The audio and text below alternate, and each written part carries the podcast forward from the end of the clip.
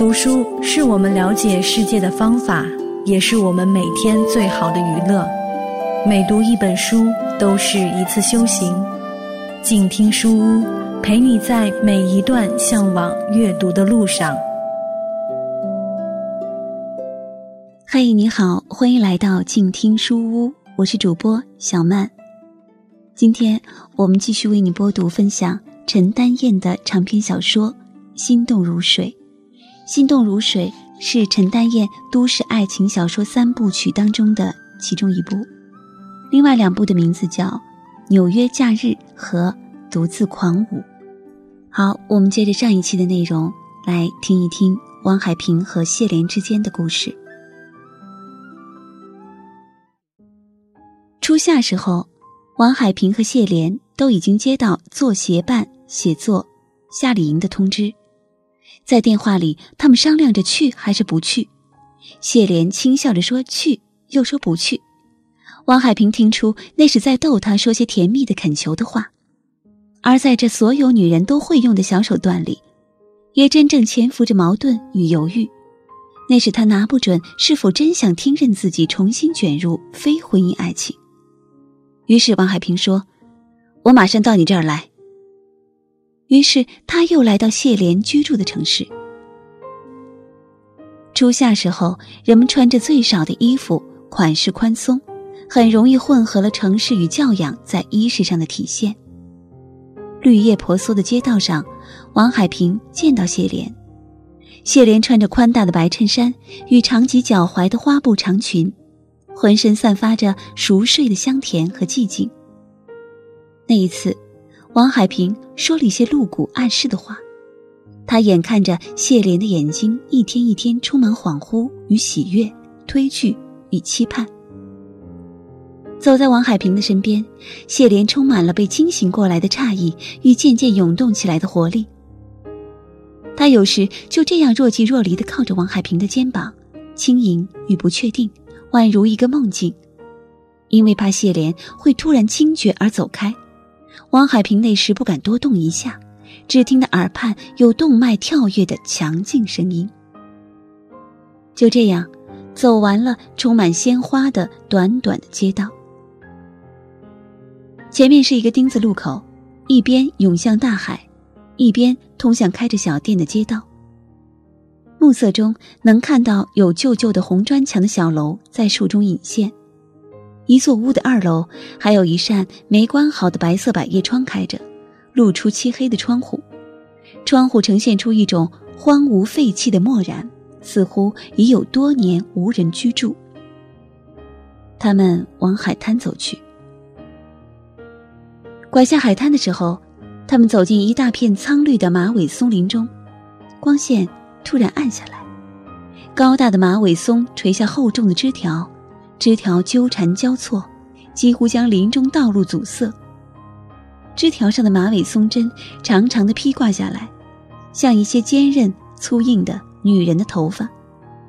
当他们拨开树枝走过去时，枝条和松针飞舞摇曳，时时发出撕裂声，好像童话故事里大森林通往怪物住处的吃人的树精。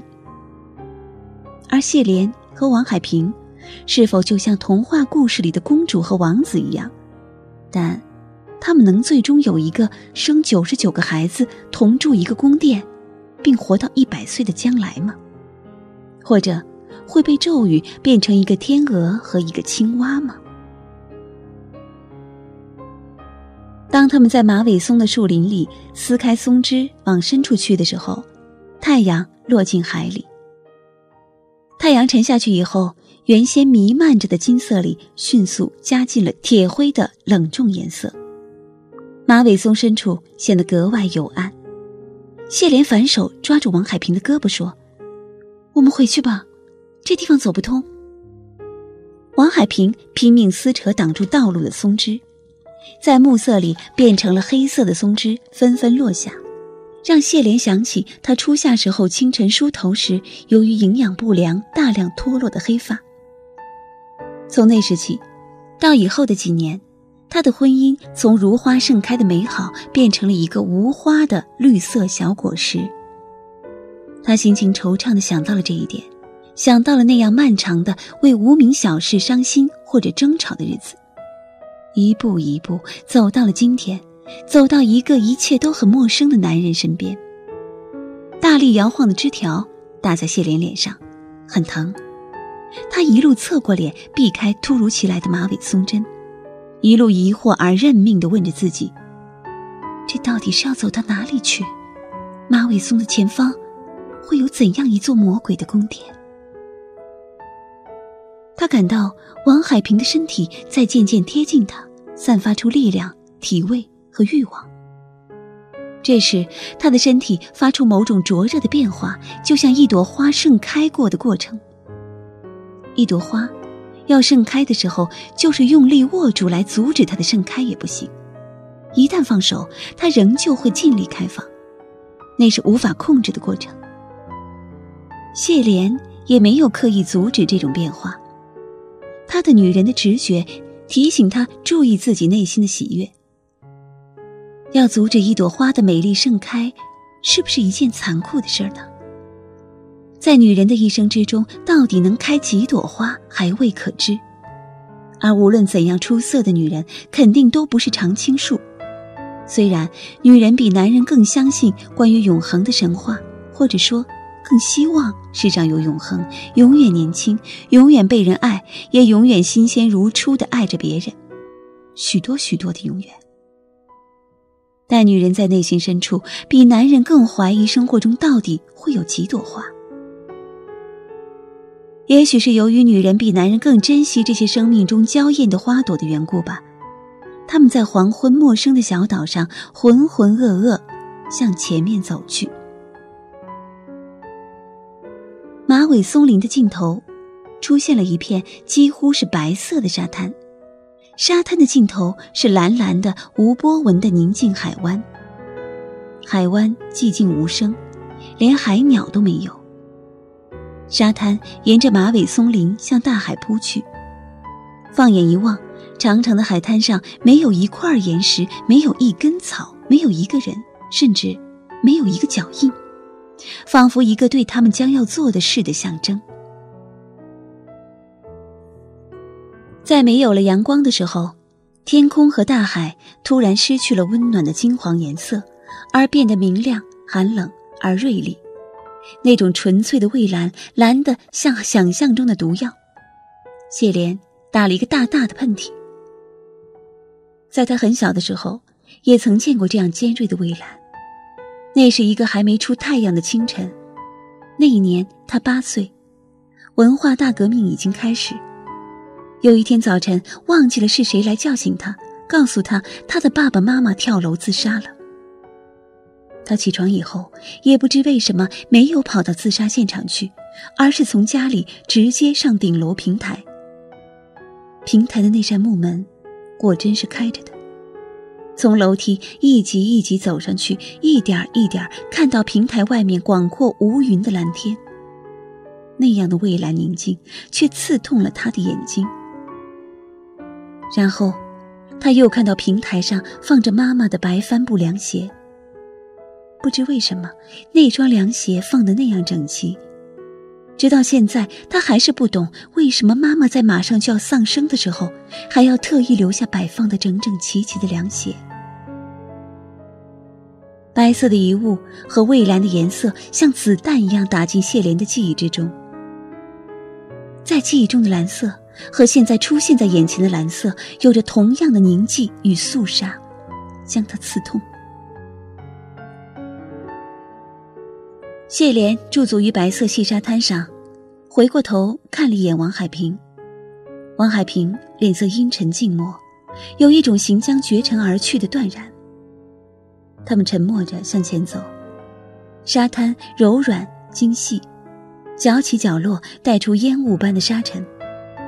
他们这才发现，贴着地面有强劲无声的大风盘旋。那马尾松林沉默地立在沙滩的尽头，如一个伏倒在地的黑瘦尸体。有的时候，纯粹的颜色和静默有着特别的威慑力量，令人感到自己有罪。他们奋力向沙滩尽头的夏令营营地走去。女人的脚印急促而细碎，男人的脚步渐渐从分开转而向女人的脚印靠过去。女人的脚印又向外偏斜，但男人的脚印坚定而大步的赶了上去。天色在迅速的暗下去。睁大眼睛，只感到夜色从眼角层层向视线里莹润过来，转动的地轴嘎嘎作响。沙滩泛出洁白的微光，宛如走在梦境中透明的地面上。怀着被窥视和审夺的心虚，谢莲忍不住催促王海平快走。他说着，忍不住回头去看了一眼，这一眼使他惊叫起来。身后的脚印已全然不见，沙滩平坦无波，就像从来没有人迹一样。他忍不住叫：“啊，脚印没有了！”原先他怕脚印的混乱与贴近会留下痕迹，但现在他又感到感慨与惊恐。王海平紧紧抱住谢莲的肩膀说：“所有一切都会被抹得精光。”说着，他把下巴贴在谢莲头发上。也落得茫茫大地真干净。这的确是一个象征，将要被证实的预示。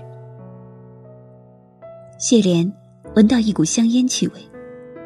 英凯从来不抽烟，他身上总有一股难用爵士皂的微微刺鼻的清新气味，令人感到他是状态良好的男人。谢莲心里突然烦乱起来，有一些对这个把他当作猎鹿般追逐的男人反抗般的恶意从心头划过。他从男人的怀抱中挣开，说：“告诉你了呢，男女授受不亲。”他听到自己的声音尖细而轻柔，就像一个羞怯懊恼但心里喜悦的女孩子。在十年以前，他和殷凯恋爱的时候，仿佛也有过这样且喜且怒的慌乱心情。也用这样的语气，且战且退，甚至爱情如火漫天燃烧。殷凯此时在他心里引起的烦乱，竟与当时姨妈姨父引起的烦乱是一致的。他对他们都包含着抱歉以及不肯放弃。他们终于走出沙滩，拐上一条小路，远远的能看见一栋灰白色的建筑。灯光通明，那就是夏令营的营地所在。再往前走，甚至听到敞开的窗户里传来的人声。他们彼此看了一眼，竟又有一点不舍，于是放慢了脚步。暮色与被大树包围之中听到的远处人语声，就像一些宁静的歌声，温柔而意义含糊。谢莲和王海平被他触动，像被摇动的一杯水，层层荡漾不已。过去的一些忧伤、惨痛或者温馨的情绪层层推进，将他们笼罩住。王海平禁不住再次轻轻握住谢莲的手肘，使她贴近自己。谢莲做出不在意的样子，问：“崔喜来了？”“嗯，早晨到的。接你以前，我和崔喜把你们换到一间屋里了。知道你们是大学同学，会有很多话要谈。崔喜也是一来就问。”谢莲来了没有？谢莲拍拍王海平，难为你啊，谢谢。王海平盯住谢莲的脸，深蕴其中的温柔、慌乱、忧伤以及喜悦，在平静的表情里微微闪光。他轻轻贴过去问：“你准备怎样谢我？”谢莲移开眼神，扬声说：“嗯。”我一定送你我的书，好好请你吃顿饭了。王海平并不让谢莲转移开去，他说：“你不知道，你比上次漂亮多了。”胡说！谢莲再不肯看王海平，又赶到前面。王海平大步赶上去，盯住谢莲，并说：“真不骗你，你怎么会的？”两个人一边说着，躲闪着，又重新贴近着往前走去。谢莲此时处在一团矛盾中，她只是本能的躲闪。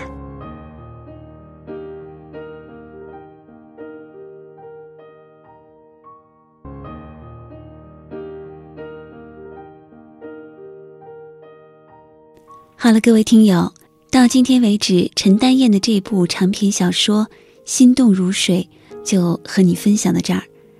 如果通过我的朗读，你可以对陈丹燕的小说也产生兴趣的话，不妨也关注一下这位作家。陈丹燕是生于一九五八年的一位作家，她以女性题材散文和小说创作闻名。在她的眼中，书本就是自己的路灯。而作为作家的他，也坦诚自己是那种由文学指引的旅行者。在陈丹燕看来，一本好小说是阅读岁月和人心的导师，它能够教你具体而微的认识文化与历史的形成，也会教你如何体贴而仁慈的察觉生活中那些意味深长。更多陈丹燕的作品，也可以去搜索延伸阅读。我是小曼，感谢你守候和收听。期待和你在下一本书当中再见。